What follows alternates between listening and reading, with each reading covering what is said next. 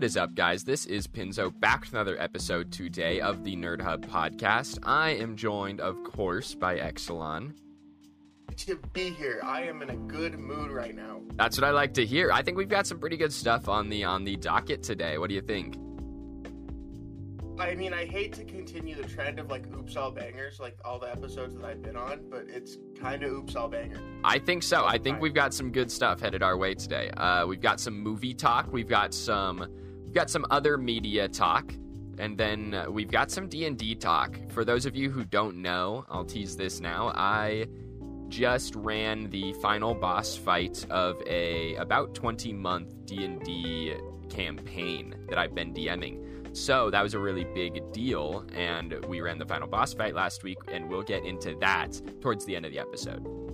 So that's your teaser for the day. Stick around to hear to hear around for that. I'm going to say this at the top of the show. First of all, congratulations on that because that's a big deal. That's Thank you very awesome much. Exelon. So congratulations. That that's awesome. Thank I'm you really very much. Talk about that, but we're going to make you guys wait for it. All right. Well, so starting us off, we'll get we'll get right into it. We won't make you guys wait too long. All right. Uh, starting us off, we have some movie talk. Exelon, we've talked about a decent amount of movies. We've talked, we've talked about overrated movies. We've talked about book adapted movies.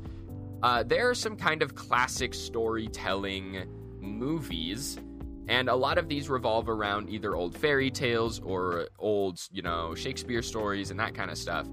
Uh, why? Like, why do these movies keep getting remade? That's that's my question to you. You know, I'm talking like Cinderella, Snow White, Sleeping Beauty, even into like Hamlet territory. So the answer to this question, at least personally, kind of changes a little bit depending on what you're talking about. So Hamlet and Taming of the Shrew is it's because it's a successful story storyline, but for things like Cinderella, Snow White, and Sleeping Beauty, all of those things are owned by Disney. All of these th- things were made in like the 40s, 50s, and 60s. Yes. And all these things have copyright licensing.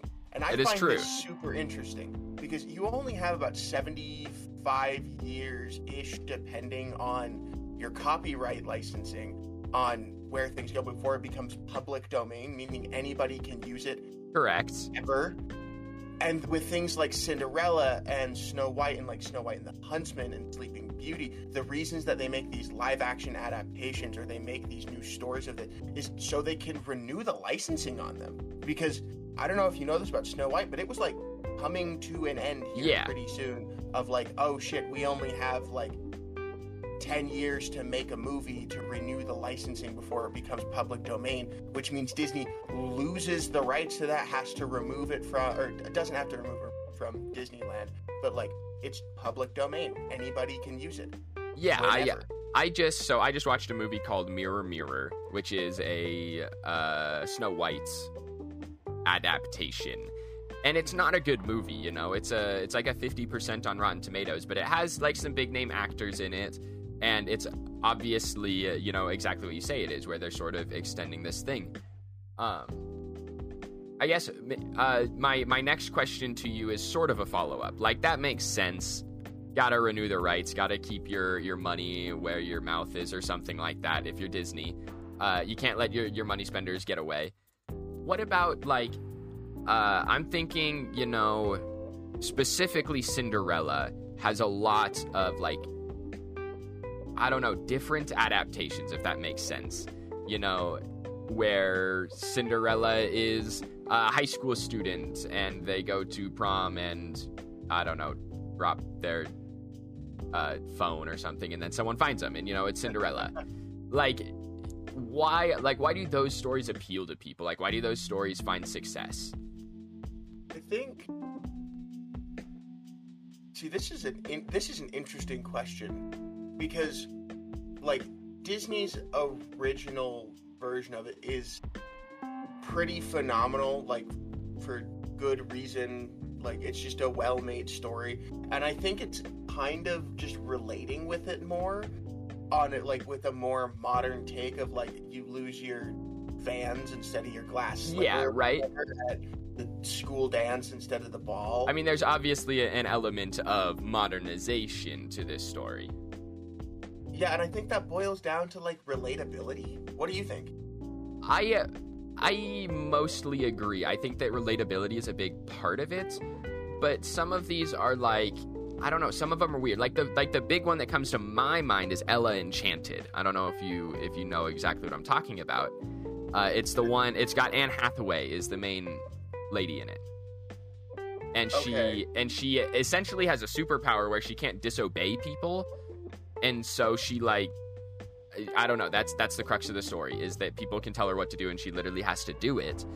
Um, but it's a Cinderella. It's a Cinderella story. It's literally you know start to finish. It's every beat of Cinderella, and it's decently entertaining. You know, there's like some Elton John songs in the middle and stuff like that that are that do make this movie entertaining. I don't know what a like why. This is a story that everyone has heard a hundred times. Like how are you still entertained by it i guess? Do you think it's just like a a cinema standpoint? Like if you make a movie look kind of cool or have some vaguely humorous entertaining scenes? Like do you think that's all it takes to get asses into seats in the theater?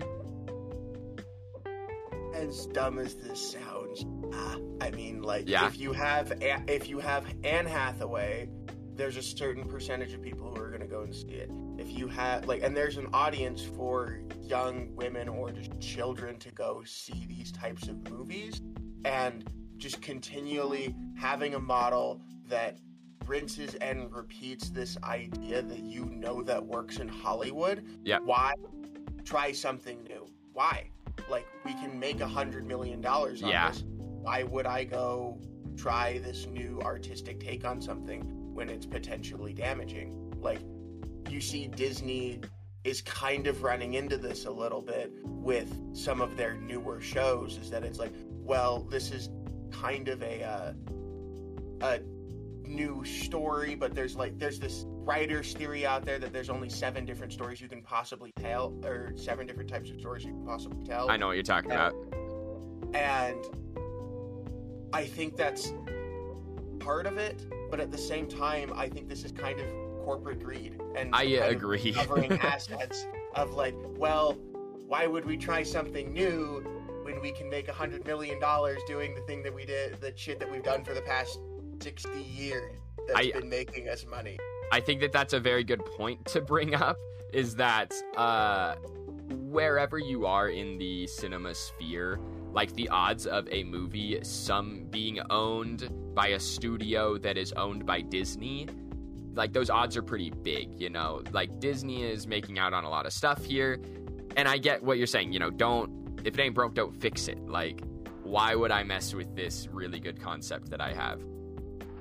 Um I think it's interesting because, especially Cinderella, I think you see a decent amount of Snow White as well. Uh, even, I mean, even going into you know Little Red Riding Hood, uh, you see you see a decent amount of adaptations. I don't know. Do you remember the movie Hoodwinked? Yeah, yes. Holy shit, that's a fever dream. Yeah, Like, I remember that was on like Cartoon Network once a week every year. yeah, it's and then they horrifying. Made a second one. It has. It- If you look up a screenshot, it's some of the worst animation in a movie I've ever seen. it's bad. But and the movie is actually pretty entertaining. I'm not gonna lie. Like there's a a lumberjack that's really funny. The main character is essentially, you know, if Redding, if Red Riding Hood wasn't helpless, is essentially the the idea behind the story. Uh, and it's you know fairly entertaining. But again, it's at the end of the day, it's really just Red Riding Hood. Like the story, even though it's this very different adaptation where Red Riding Hood is very capable and you know uh, badass and stuff like that, like the story hits the same beats as it does in in the uh, in the original. Like why? I don't know. Why make it? Why make such a different story then? Name, image, likeness. Just because there are certain people who are gonna tune in just because it's Little Red Riding Hood. It's I agree. there's there are certain people who are gonna tune in because it's on Cartoon Network or wherever it's going. And it's this is a super interesting topic just because like you see these with a lot of big names of like being able to slap like it just we keep bringing up Disney because Disney's the biggest The big guy. Inter- yeah, the the biggest entertainment conglomerate ever. But you see people if it is a Disney movie, if you slap the mouse on it and say like this Yeah. is a Disney movie, people will go and see it. They will. And so or if you slap certain characters on it, they're gonna go and see it. And Yep. not necessarily Little Red Riding Hood all all the time, but like there are certain people who are gonna go and watch like the movie like Maleficent when that came Mhm. out. Yep. Nobody knew who the hell Maleficent Not a- not a clue. or, or or who like the villain was, but they're like, oh, it's the lady with the horns from that one movie from my childhood, so I'm gonna go watch it Yeah. and see what's what with it. And I remember that movie being okay, It was okay. but yeah, nothing super special. But it's not- yeah. about. Exactly. I went and saw it because I'm like, oh, like this is a really kind of fresh or like French vanilla twist on a show that I might enjoy as an adult. Yeah. I I think that so I have two points. So number one, have you my first question is have you watched any RWBY? I know that this is a show that that I'm a big fan of, but I don't know if you've seen show any that of you've it. been trying for me to get to watch for I I've, don't know. I have I've years. asked you to watch it for for a while because it's decent. It's it's not great, but it's it's passable. Um, the point of that being, in RWBY, all of the main characters, the main four girls on Team RWBY, are all inspired by fairy tale characters. It's something that isn't really ever said, and it's not like something that you would really pick up on unless you were paying like pretty close attention. But you know, Ruby Rose is Red Riding Hood, Yang is uh, Goldilocks, Blake is Beauty and the Beast, and Weiss is uh, Snow White. Like they have these inspirations, and I think that it's uh, very interesting that even on a show like you know like RWBY, where it's it's I mean it's you know anime girls fighting uh, big anime bad guys, and yet they still go to these sort of classic inspirations. Like I couldn't tell you if there's anything behind that. You know, Monty Oum unfortunately isn't alive anymore, so he can't even really answer that question on whether or not that was a purposeful thing or whether or not it was because it looked cool, you know, something like that. Don't know. I think it's interesting that a lot of stuff kind of comes back to those classic sort of inspirations. There's some like English major out there that's thinking about like the theory behind writing or whatever, Yeah. and is screaming at us right now. They're Yes. like, "This had a really simple answer, and you two imbeciles can't figure it out." Exactly. Like that's what I'm thinking right now, and there's probably something to that. I agree. I agree that there is probably some some actual thought behind it. Uh, my next, so my next question, I think this is maybe the last question for this topic. Um, do you think that these sort of, I, I don't know exactly what you want to call them, cash grabby maybe is a word you could use. These remakes of these classic movies, whether you put it in a different setting or you make Snow White a badass or you know whatever to make these these stories more modern and stuff like that. Do you think that putting that kind of stuff in modern settings and making these sort of very mediocre movies that keep the licensing and stuff like that, do you think that that is hurting the ability for cinema to make good movies? Like, do you think it, it is lessening the amount of good movies that come out? Yeah. This is a good question because, like, for me, I've gone, I've gone, I go to a lot of movies. I go see a lot of movies in theaters because I'm a big fan of theaters. And the last movie, the only movie I think that I've seen in about the last year that like really blew me away as being good cinema, just good all around, good acting, good writing, good you know cinematography, sound design was Top Gun Maverick. That's God, I was like, we both saw that movie. Yes. I loved that movie, and if you don't say that movie, I'm gonna. we're it was it was fantastic as far as just a pure piece of cinema goes. I think it, you could call it a masterpiece you know? But if you compare that to uh, did you see doctor strange multiverse of madness? Uh, I did recently, and it was solidly okay. exactly. It's very mediocre it's very mediocre in no way do i think that doctor strange multiverse of madness in if you were to head to head the two movies top gun maverick and multiverse of madness i think multiverse of madness would win zero categories against top gun maverick I don't think there's a single category that Doctor Strange would win. and I think number that superheroes. I don't know, dude. Tom Cruise kind of wins out in my in my book. Tom Cruise is a number of like superheroes plus superhero. one. Yeah, but he's he's as many superheroes in Ma- Multiverse of Madness plus one. That's Tom Cruise. Um, but you know, do you think that this sort of launch movies out, sort of make this continuous storyline that Marvel does specifically, like, does that hurt good movies? You know, they're Well, essentially think- making an extended TV show, and not every TV episode has to be a banger because there's going to be another one next week. I actually do think it is. It's is hurting and will continue to hurt because you start to see it in Marvel a lot. Yes. Where these origin stories are happening and these new characters are presented, and then at the end of the film, they fight a version of themselves or like, Same versus same, every in- movie. Yeah, where in Iron Man one and two, he fights a large Iron Man and then multiple Iron Men yes. and then in Doctor Strange, he fight like he fights a big. th- There's so many different Yeah.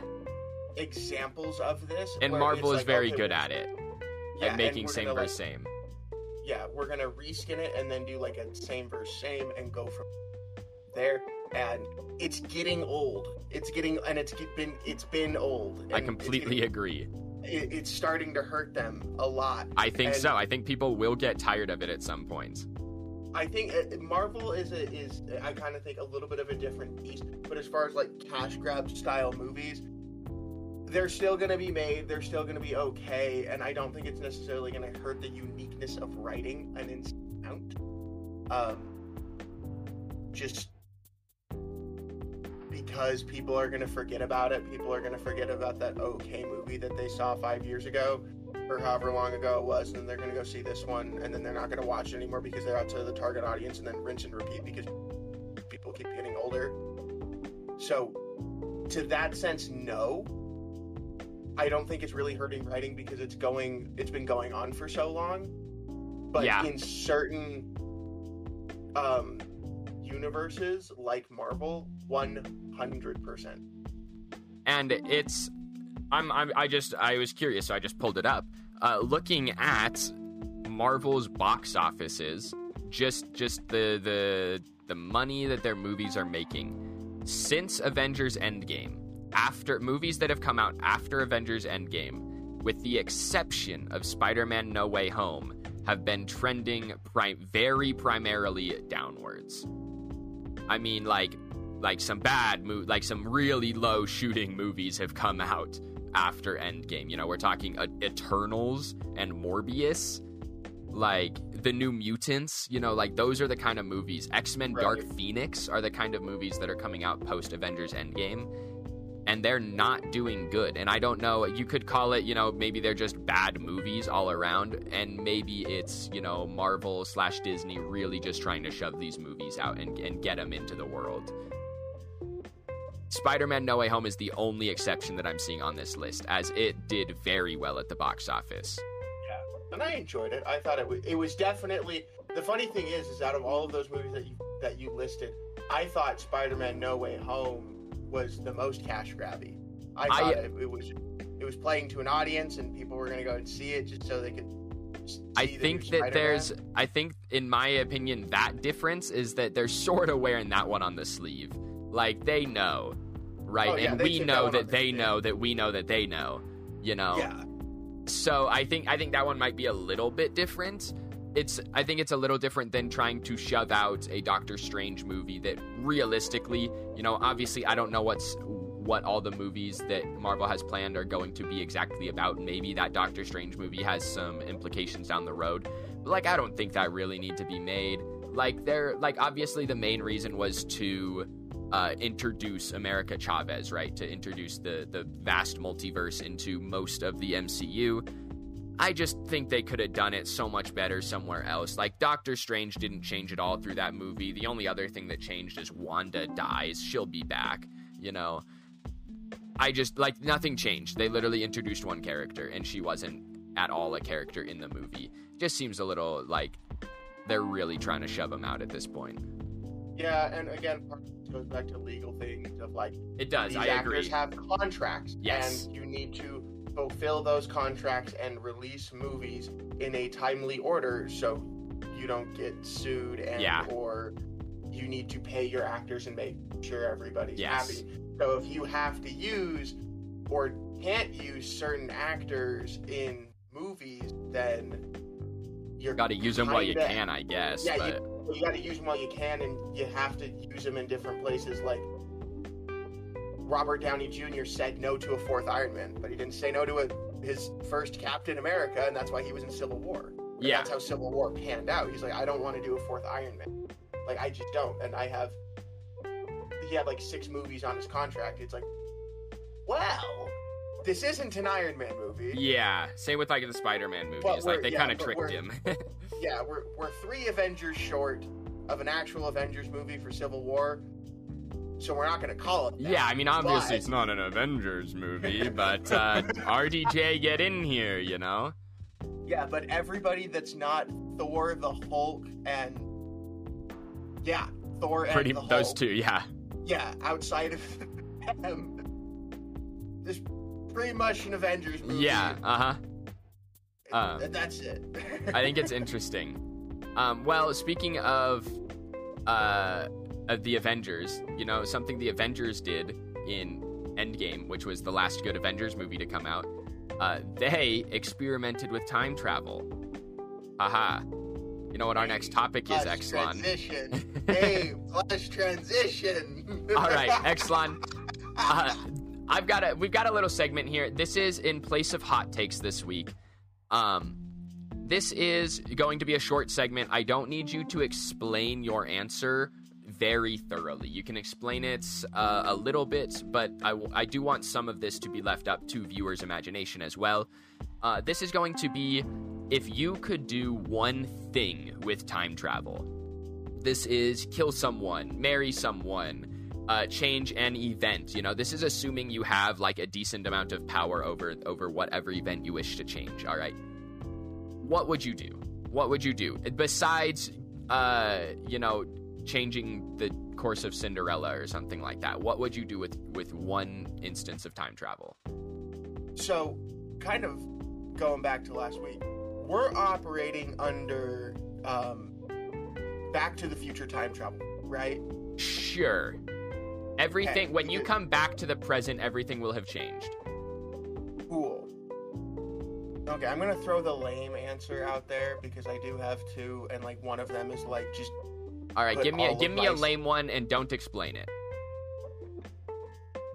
go back to the most recent Super Bowl and put all of my life saving on the final score. Okay, okay.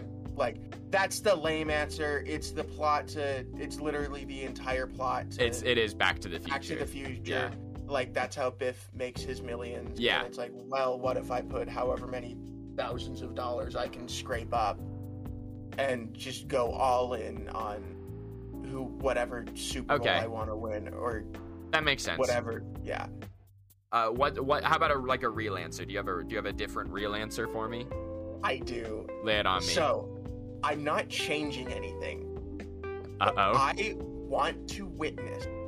Like, I want to be outside of whatever building the JFK assassination happened in. Like, Really? outside of the room. And not say anything, but I want to know who did it. Okay. So just so curiosity is the reason for your time travel. Yes, just like curiosity. Like I want to hear a gunshot in another room, run out, see whatever face is in there, and then like we make eye contact, and he's like, "Holy shit, I'm caught!" And then he's like, "I'm like, wait, no, I'm a time traveler. I can't stop this." Because then the entire future changes, and he just runs past, me. and that's it. That's Okay. like my entire thing. And I'm like, "Whoa!" Okay, And I then- can get behind it. I just Uh, I think it's so interesting that it's one of the biggest world events to have ever happened, and everybody is or nobody has a legit 100% answer Yeah, of what yeah. happened. And I want to know why. I want to like why we don't have an answer. I want to know who did it, and then then I'm gonna disappear, and that's gonna be, be like the secret I take to my grave. Okay. What about you? I want, I want to Um, hear your answer. All right, so mine is on the same vein, well, a similar vein of curiosity, uh, but more about curiosity about what it would change. So I would personally, I would go back to 1986, and I would stop the Challenger from exploding. Because the Challenger exploding sort of ended the Oh. US and NASA going into space, you know? Like, That's true. we dude we were on the moon in the 60s like that was a long ass time ago. Where would we be now if challenger didn't explode and like nasa kept going? You know where would we be? Would we actually be 40 years into the future of of where we are now you know? I don't know. I really couldn't tell you. Would nasa have gotten you know sort of defunded shortly after because it's expensive to build a rocket yeah, probably, but you know, who knows? Like we could be uh, we could be living on the moon. I like that question a lot. I that's a good answer. That would that's a really good and, like- icebreaker question. yeah. So would you, you go back and so you're stopping the challenger from exploding? Yes, Like, you are- specifically the Challenger. I don't care as much like there's I don't know, one of the Apollos like lit on fire or something. Don't care about that. Specifically the Challenger. I don't know how I'd stop it from exploding, but I would stop it. The funny thing is, is that, that so uh, apparently people have gone on record of they've said that they didn't know and they tried to stop it, but like they were like, well, Yeah, there's a bunch of stuff about uh, that. You know, like the O rings where we knew it wouldn't go correctly, and then they wanted to lift it off anyway, and then it exploded. You know, that's not the point. My point being, if I could do one thing with time travel, I would stop the Challenger from exploding. And that, so I think that changes, assuming that doesn't.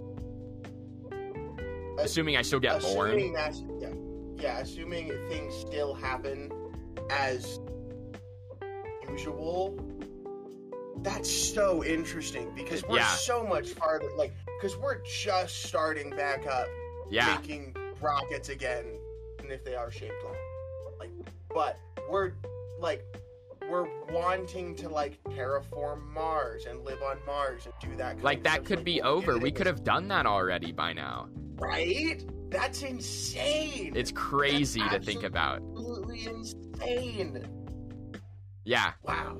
it's I wanna- crazy. okay, at, I want people to at you on Twitter. Yeah, at. Pinzo Dunzo on Twitter. If you could change one, if if you could time travel to one place or time and do one thing, assuming you have the power to do that thing, what's the one thing you would do? At Pinzo Dunzo on Twitter. All right. Well, we'll well we can talk about those. Maybe if I get some good suggestions, those some of those will make the podcast next week. Uh, Yeah. But moving on, um, Exelon, we talk a decent amount about movies on on this on this podcast. What we don't talk quite as much about is like other forms of media. So for me, uh, being being the gamer that I am, uh, I per I I consume a decent amount of like YouTube media, not just gaming media, but just media on YouTube. Some of these channels on YouTube kind of like they sort of take over YouTube. Why? The what staple. What makes a a channel sort of win YouTube? I'm talking, you know, uh, Mr. Beast is a, is a good example of this, or Dude Perfect is another really good example. You know, why? Why do these channels succeed so much? And I so you have a YouTube channel. I do. So you know this more than anybody else that I know, especially given your video release kind of history and how well your channel was doing when certain games like Predecessor were coming out. Correct. um, and you can make consistent content is these guys figured out the algorithm and what it like and it is consistent high quality upload that people will watch all the way through because predecessor was a fun game and you were good at it so people watched all the way through and it got a lot of views and mr beast Correct. has basically figured out the youtube algorithm pretty much down to a science to the point where he spent a million dollars on a video and then gave it to a YouTuber called Ludwig because he didn't like the way that it turned out. Like, well, this isn't a good video. The algorithm will it will eventually hurt me in the long run. So I'm not going to watch this. All, and I say I don't think people will watch it all the way through. So I'm not going to put it out and go from there. But like people like do perfect. They're like, we're going to do a trick shot video two times a month. Exactly. It's going to be 10 minutes long, but people are going to watch it all the way through because it's really, really good and it's really high quality. It has good music, and we have five or I guess four and a half unique personalities, twins, and go from there. It's marketing and branding, but it is consistent, high quality uploads that get good watch time that you can play ads in. YouTube can make money because I what it I is. agree. It's a business that needs to make money. Uh, I I think that the uh, the high quality part matters. I think that the uh, quality I think is is maybe not the correct word. Uh, I think entertaining is the right word because there are people who do you know purposely post just absolutely just microwaved videos that are the Moist worst Critical. quality you've ever seen, like Moist Critikal specifically. yeah, we'll just we'll post these just absolutely microwaved videos, and they'll perform well because they're decently entertaining. Uh, I think Dude Perfect. Charlie's a great personality. Exactly. Like, He has- he has a great- hilarious. He's hilarious and he's got a good personality. Same with like Michael Reeves, you know? Is his content what I would consider quality? Not particularly. He just rambles and shocks himself, but it's funny. He's he's entertaining, you know? Uh same with like and I think Dude Perfect maybe hits the other side of this where they have these short, you know, 8-minute trick shot videos that are very entertaining, incredibly high quality, but also hit a bigger audience. I think that, you know, my parents would watch a Dude Perfect video with me. Maybe not 10 in a row, but they would sit down and watch a seven minute Dude Perfect video of me, of these guys doing some crazy shit with basketballs or ping pong balls or whatever the hell balls they've got that week, you know? Like, it's just, it's quality videos, it's good entertainment, it's really strong editing. You know, Dude Perfect has really good, you know, music and stuff behind them. I think that it's interesting Yeah. to to think about these channels that just like have made it. You know, I, I guess that's that's maybe one of the ways you could say this. I mean, Dude Perfect has you know 60 million subs. Yeah, and if you look at like the uh or have ever listened to the best of the best, the the people who have these tens of million subscribers and are the quote unquote staples of YouTube, they have this down to a science to Yes. get the algorithm to get out to as many One people as they hundred want to. percent. because you like if you look at Mr. Beast videos, he has a template. Like Oh yeah, of one hundred what percent. go- like of what he goes through. He's like, today, me and Carl and my friends are gonna go and we're gonna light a firework up somebody's ass, and then The first one to scream gets zero dollars, and everyone else gets ten million or something. You know, like yeah, whatever it is, like whatever absolute ridiculous thing it is, he's like, it's up front, in your face, go, and then yes, like but he has a consistent like model and template of like you need to know in the first 10 seconds what you're watching yes. even So before that you need to have a killer uh um thing that the image video thing what's the name of it thumbnail. thumbnail thank you thank you but you need to have a killer thumbnail to get people to click on the video and Yes. you need to make sure that people like and subscribe so you get more out there and there's growth and stuff like that So, as someone who, again, I do have a YouTube channel, no, it's not big. Yes, I'm big enough to know what my analytics mean. Uh, one of the biggest analytics that you can have that matters a lot and this it doesn't matter quite as much for the algorithm but it matters a lot for your like future videos. Like that video hitting the algorithm it will matter for but the next video hitting the algorithm it will matter for. That is percentage of viewers watching at 30 seconds The average is about 50%. If you can have above or around half of the people that click on your video continue watching it at 30 seconds to a minute, you're doing good. That's that's the goal. It seems like a really low amount. That's the goal. Um if you have more than that, Oh. epic. It will help your next videos. If you have less than that, if you want that video to hit the algorithm, you will need more likes and more comments on that video in order for it to actually hit people's pages. It's a it's a very it's a game really is what it is. It is you have to know what kind of thumbnails the people who watch your videos like. You have to know when to upload. I know that the majority of my people that watch my videos are active around noon. I should upload videos about 10 a.m. if I want them to perform very well. Stuff like that. It's there's a lot of stuff that goes into it that you would not think about.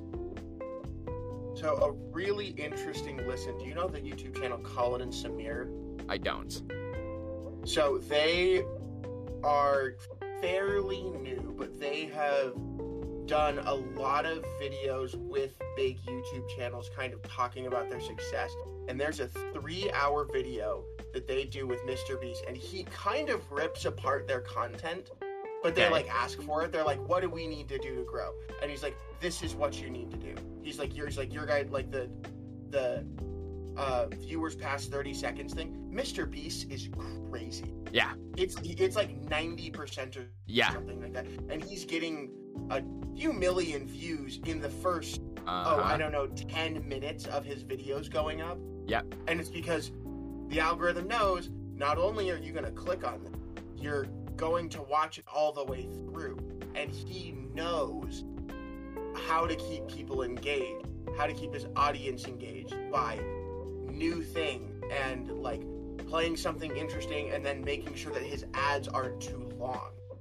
And Yes. going through it's like this is like this is my ad roll for this one thing, but also one thing he did in his most recent or in a recent videos he was sponsored by Venmo and he was talking about Venmo, but there was still a challenge going on in the background Yes. and like you were like half paying attention to the ad but also like oh what's going on back there and like everything was so intimate or like so intricately placed to where it could keep an audience engaged be watching all the way through so he can continue to make money and continue to get views and then at the end of every video he's like like comment and subscribe because you could win 10 million dollars exactly. And he proves it about every single video. He gives every, he gives away a ridiculous amount of money, Yeah. and it's because he's done so well with I, uh, understanding yes. how the algorithm works. And I, I think that Mr. Beast is is a really big example uh, of these, you know, videos that take a, obviously a lot of time to put together. You know, he's he has these where he's building, you know, crazy stuff, and then you go do challenges or whatever on it, and he's giving away a lot of money and stuff like that. And he puts out, you know, these 20, 25 minute videos on these challenges things. I think that for me, maybe the best alternative to Mr. Beast in that respect is epic rap battles of history. Because It's I, so true. I bring though. this up because they post, you know, three minute, five minutes rap battles that uh, are still very high quality, but it's like, I mean, it's a three minute video. And if you've ever watched Epic Rap Battles of History, you know that the last 45 seconds are the outro, you know? They are not, it is only there for watch time. That's the only reason that that outro is that long and it's the ex- it's just the exact opposite of what Mr. Beast does. Outside of the amount of time that it takes to prep these videos and stuff like that, they're really opposite ends of the spectrum of do I upload a very quality 3-minute video that will get, you know, 30 million views and people will watch it all the way through or do I upload a very quality 25 minute video that maybe gets an average watch time of, you know, 15 minutes and go from there. You know, it's there's some trade-offs to and from. Obviously, Mr. Beast has way more subs than Epic Rap Battles of History. Uh, I think it's a, there's some interesting dynamics on which way you would like to go on YouTube. Like there's some there's some interesting stuff you can do. Yeah, it's because like looking at Mr. Beast's last few video or like last I guess his top six right here. It's 17, 13, 17, 14, 9, 8, but those ones actually didn't perform particularly well. Yeah. 13, 13, 12. And then his longest video was actually his most successful, the Squid Game, that got a quarter of a million views or a quarter of a billion views. Yeah. So there's a lot of stuff that goes into it, but if you look at every single thing that goes into it from a thumbnail the length to the first 30 seconds watching everything to being consistently entertaining, things like that, there's so much that goes into Yeah. it. It's kind of crazy because I've like thought about doing a YouTube channel before, and it's like mostly because I I don't have the time in my current life to Yeah. consistently do one It's fair. and con- consistently make videos. But like when you're thinking about like, oh, I'm gonna post a video. Oh, I need to make a. I need to learn how to make a thumbnail. I need to learn how to record. I need to learn how to edit. You're. I'm starting out with no experience on how to do any of this stuff. My first few videos are not going to be good because I have zero experience doing this. But once you can get it down to a science of and do it very, very well and understanding what your uh, audience wants, it's very, very different. You will, yes. I think you'll skyrocket because, and I think we saw this with your channel. Is that once you found your quote unquote market niche or what you what Yes. the algorithm wanted from you, you skyrocketed. And I was like, hey, finally people are seeing what you're putting out, but you kind of have to play the game a little bit. Yes. There's a lot that goes into it on on all fronts. On, you know, how good of a thumbnail can you make? How good of uh, content can you make? How good can your intro be? Uh, how fast do you need to cut through any of your content to keep it interesting, you know? All of these are questions that that some people figure out and some people don't. You can see it when channels stagnate really badly. It's because they've missed something they didn't figure something out when they needed to. Was something that went on. Do you remember um, Smosh Game? Yes. Yes. So- One of like the most drop dead channels that's ever existed.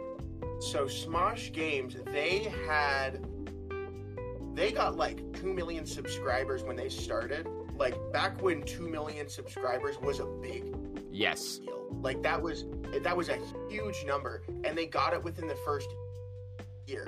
And it was a like this channel was enormous for Yeah, what YouTube was. at the time. And then they fell off so hard because they had this thing called Game Bang that they did on Fridays. And it was my favorite series that they did. They stopped doing that. They stopped doing all the really fun series that people like to introduce new content. And not to say if it's not broke, don't fix it. Yeah. But like you have to get out view and you have to get out give like give out content that people want to watch. So completely gutting certain parts or like key parts of your um of your channel that people come in and want to watch it's difficult to change that the algorithm Yes. doesn't like that because It does like, not. because they're like sure this is new and this is something that you want to do but we're not sure if your audience wants to see this. Exactly. so i'm gonna kind of just do a little next man up and it was like well that was all cool and everything but i have something that will make me more money so that was cute bye bye now Yeah. It's it's all interesting. I think it's a very interesting topic and we might be able to get into it more another time because it is like there is a lot of depth that you can have within it. Uh, oh yeah But today, I think we I think we should I think we should move on. Uh, we'll get into that more another time for sure.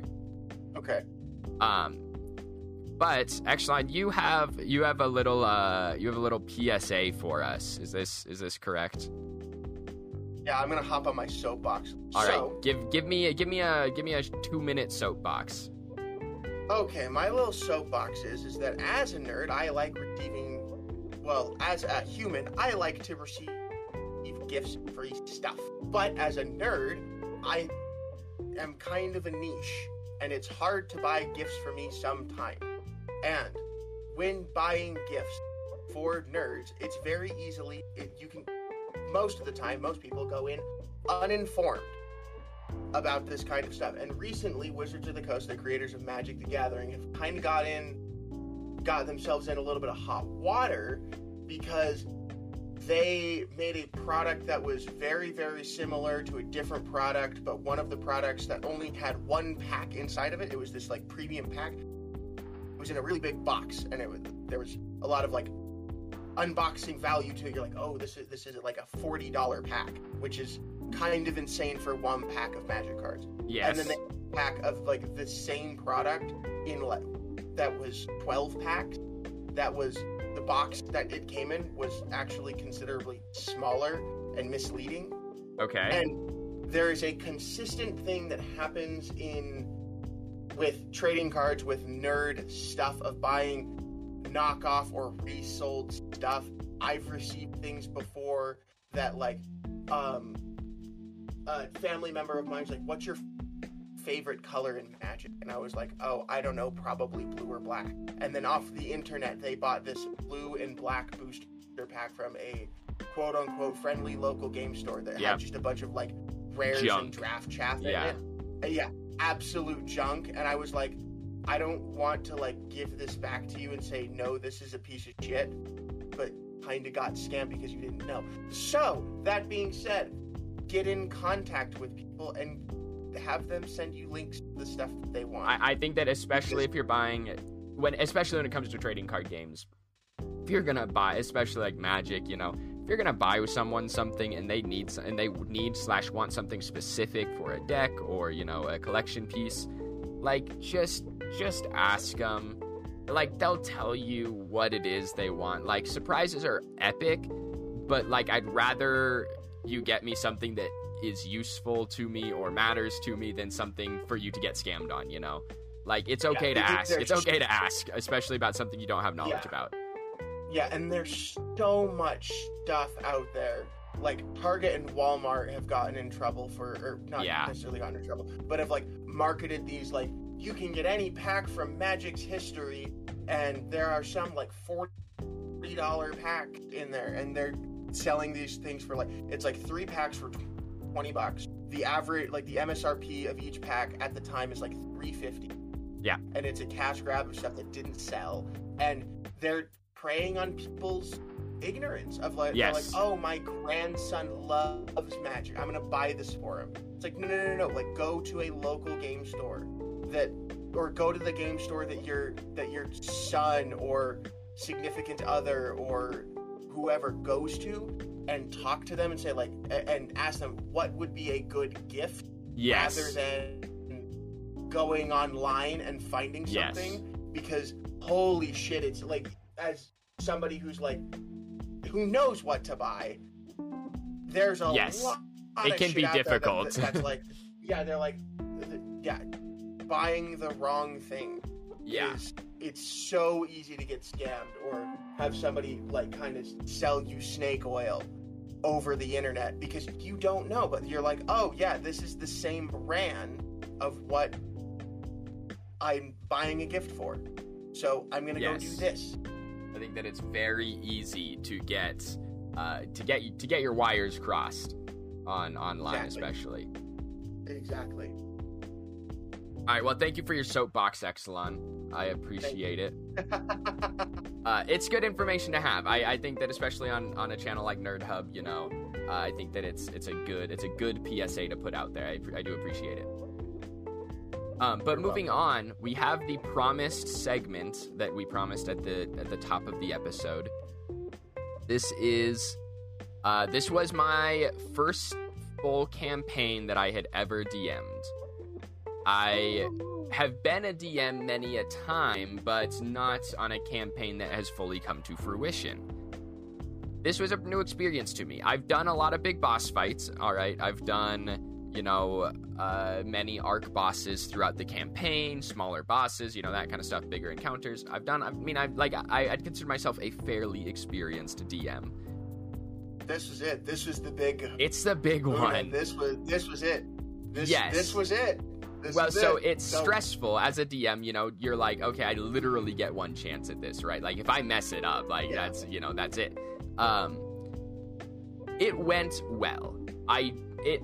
I don't think there is any world as a DM where it goes as good as you plan it to go. Like, I just don't really think that's possible. You know, yeah, I mean, as soon as Yeah. one thing happens, you know, you're improvising and then you're forgetting a couple of things on the stat block that you wanted to run, you know, and you're and it's not going to run perfectly. That's just how it goes. I think it ran pretty well.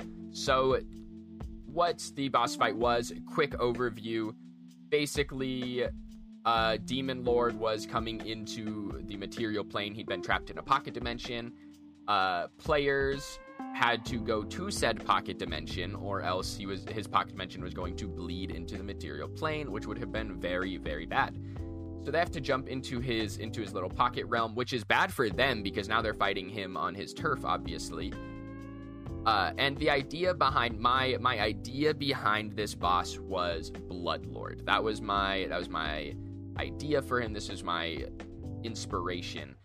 What I wanted to have happen, the the like thing behind this was for the boss itself to start at fairly low at least you know as far as cr 17 monsters go my party was level 15 a party of six level 15 characters uh he started at fairly low ac and a just like a fairly a good amount of hp but not what you'd expect from you know a boss like this but he had a lot of healing. He was essentially pulling the blood and the life force from the party like the entire time, constantly. He was healing the whole time, and when he healed certain amounts, his AC would go up, so he was getting stronger and stronger as the fight went on. The other thing that I did for this is that I don't know. Exelon, have you ever played Pathfinder? No. No, so in Pathfinder, ability score damage is much more prominent. It's just a more common thing.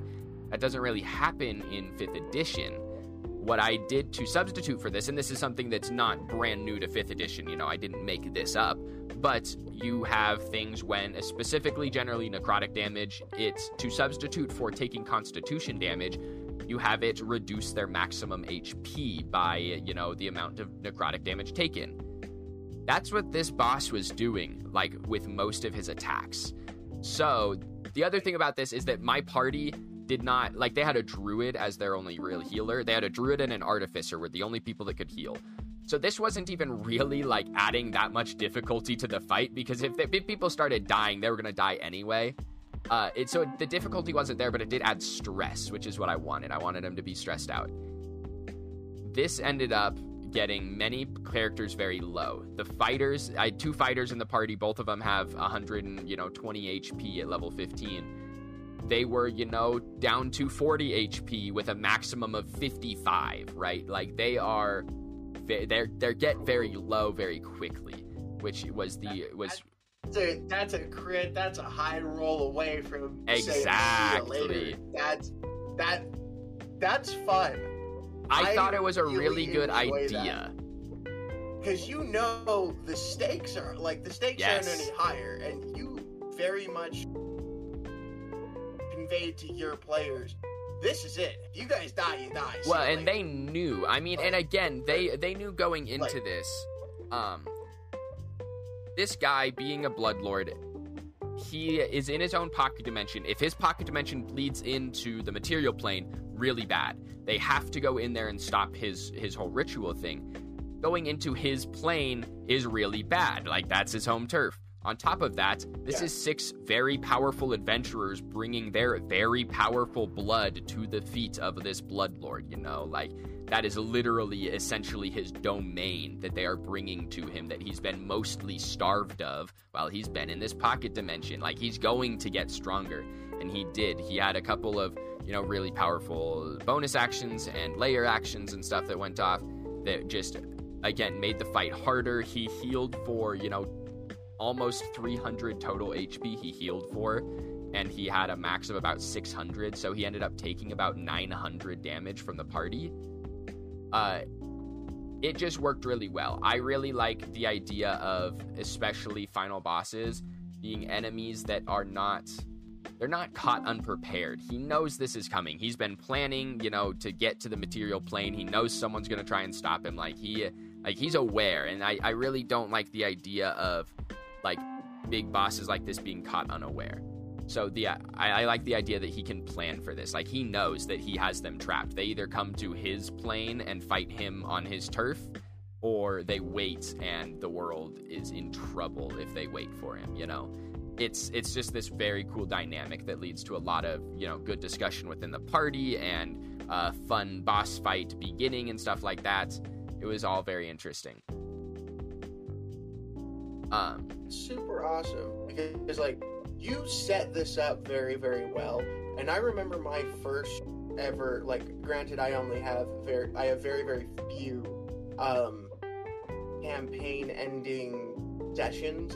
And my first one i will still stand by being one of the biggest statistical anomalies i think that has ever happened. Okay. Because my boss was an archmage that had like two actions a turn, um, dealt a very like I still think it was a very well designed boss and still like final boss worthy. Okay. But the boss rolled in like however many rounds, um, like twenty something rounds, did never rolled above a ten, never rolled or rolled below a five at least seven times, and the party rolled four crits in like 20 rounds. Like, so are you floor? So are you not a fudger? Are you not? Are you do you not fudge your your rolls at all? I did, but I kind of screwed up a little bit because like I was like, oh, like my uh um uh solution to this was like when they were when the final boss was getting shellacked, like getting absolutely ran over. I was like, oh, I'm gonna start phase two early. Was what I was gonna do. Okay, and then, okay. Like, the rolls I got see. I, worse yeah. From there, and I normally, ordinarily, I would fudge rolls, but the problem is, is that like I forgot my DMs for the final campaign. so I was rolling out in the open. Yeah, so that's kind of on you, really. Peeking, it was on me. I did screw up, and I screwed up bad. But I was rolling out in the open, and I didn't want them to know that I was like that I was trying to make this difficult for them. Yeah. And at the end of the day, it did end okay. There was like one scare of somebody almost dying, but this was also a character that had already almost died about 17 times yeah. before because the actual build of the character was horrendous. Like I, okay, I've okay. talked about this. I've talked about this almost ad nauseum to you. Um, I, I, I have I heard about a, this one. Yes. Yeah. So there was a character that I had who, um, their whole thing was that they wanted to talk to animals and have an animal companion. Yep. Which you can do in Dungeons and Dragons very easily but you like you need like there's literally a feat that's like animal companionship and then you can like be a druid and speak with animals.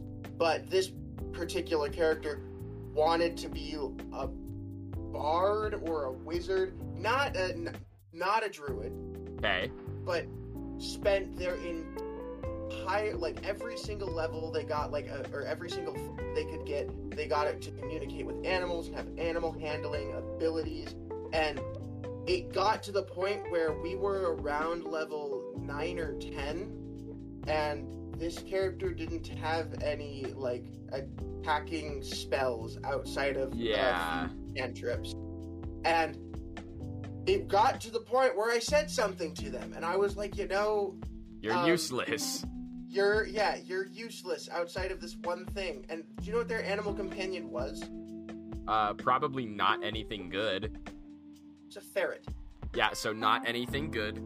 And I would have, with how much effort they put into this, I totally would have allowed you to have a fairly powerful animal companion. You spent a lot of shit to where I'm like, realistically, you could have something cool. I don't know what you want, and kind of like, and I'd be willing to work with you to find something that you found entertaining or that you're that like kind of fulfills a character arc or something Yeah, along yeah, those yeah. lines, I'd be willing to do that. But they're like, no, I I want a ferret, and that's it. And I was like, hmm. Yeah, Jesus, you're useful. Nice. Get out. yeah. And that was the one scare in this final boss fight is that they almost died. But I was as a DM, I was like, well, They could die. Yeah. uh, honestly, I really don't care if your character dies. I hate writing for your character. I hate trying to introduce Yeah. them into the story, and I hate your character in combat because they're a sack of potatoes. So, anyways, Yeah. Uh, it's it's interesting. I I know like one of my my biggest surprise actually for this boss fight was that I ordered and hand painted a large demon mini for my for my group, which my group is not a group that plays with minis generally speaking. So this was actually the first mini ever used at our table and I it was very cool and it looks really good. I I will have a by the time this episode of Nerd Hub is up, I'll have a picture up on my Twitter. I'll put, I'll put one up. Uh, I meant to put one up earlier, but I'll put one up tonight. And by the time this Nerd Hub episode is out, you guys can can go over to to Twitter at Pinzo Dunzo and and check it out. It was a lot of fun. I think that it's something that like I had never really explored in D and D. I'd never really explored minis before, and I don't know. I think it's something that I will continue doing in the future. I actually really enjoyed it. Um, that's awesome. I, um, it was awesome. Yeah, I'm glad the Yeah, campaign's I- over. Like, I can't wait for Also- campaign two. shout out to your players really quick. I heard what they did for you going Yes. about this, and I, this was awesome. So, your players, unbeknownst to you, Correct. dressed up. They in did. They wore mostly. ties, they right? they wore mostly formal attire to our to our final session, and that's awesome. which is That's awesome. So it's I they were great players. Everyone was was fantastic players. I'm really happy with the way that the entire D&D campaign rounded out. I'm really glad that I have a couple weeks to sit down and world build, which is probably my favorite part of DMing. Uh, I get to world build for however I want campaign two, assuming that we do a campaign two, how I want it to start. You know, I can start it in the future. I could theoretically start it in the past. Could start at far future, near future, post apocalypse, you know, same world, different world. I get to do some more world building, which I'm really excited about. So, that is one thing as a DM. Like there are certain things that you kind of have to put in your back pocket or put on the wayside. Like I have a Yeah. whole word document of some of things that I want to try. I have a really cool idea for a world or a character that just doesn't fit. I'm like, oh, this would be a super sick idea. yeah, But you have to put it in your back pocket. But now that like the world is your oyster, you get to Exactly. create a bunch of new stuff. You're just like, yeah, I get to take a few weeks off. I don't have to prep for anything. But when character like when I get to start world building again, holy shit, is it going to be awesome? And it's Yes. a really fun thing to do. I'm very excited. Uh, and I, may, I don't know, maybe maybe the Nerd Hub listeners can get a sneak peek at, at any any kind of my world building before before it begins. Uh, we'll see. Maybe maybe you guys can catch some some sneak peek into the mind of Pinzo's world building next week. We'll we'll see what we can get done. Uh, but I think that that's going to be it for this week. Do you have, do you have anything else to add, Exelon? Um, not really. I think we kind of hit all of our bases. I do. I think that I think it was a good one. Uh, I I really like time travel. Maybe we'll we'll have to come up with some more time travel topics. I know we've talked about it two You're weeks in a row. Time travel three weeks in a row. Yeah, we'll see. Maybe, maybe, maybe. Okay. Uh, it could come up. I really like time travel. We'll talk. Uh, catch us here next week. Hopefully, it's out on Monday. If it's not, you know, it'll be out when it's out. Who knows? Uh, at Nerd Hub and follow, like, do whatever buttons are available on whatever uh, platform you guys are listening on. We appreciate all of you. As always, at me at Pinzo Dunzo on Twitter. Let me know what you guys would change if you could time travel one time. I'm curious. I, I want to know what you guys' answers are. Uh, but until then, I'll see you guys next week here on on Nerd Hub with Exelon. So, yeah, as always, I've been Pinzo. This guy's been Exelon, and we're out of here. Bye.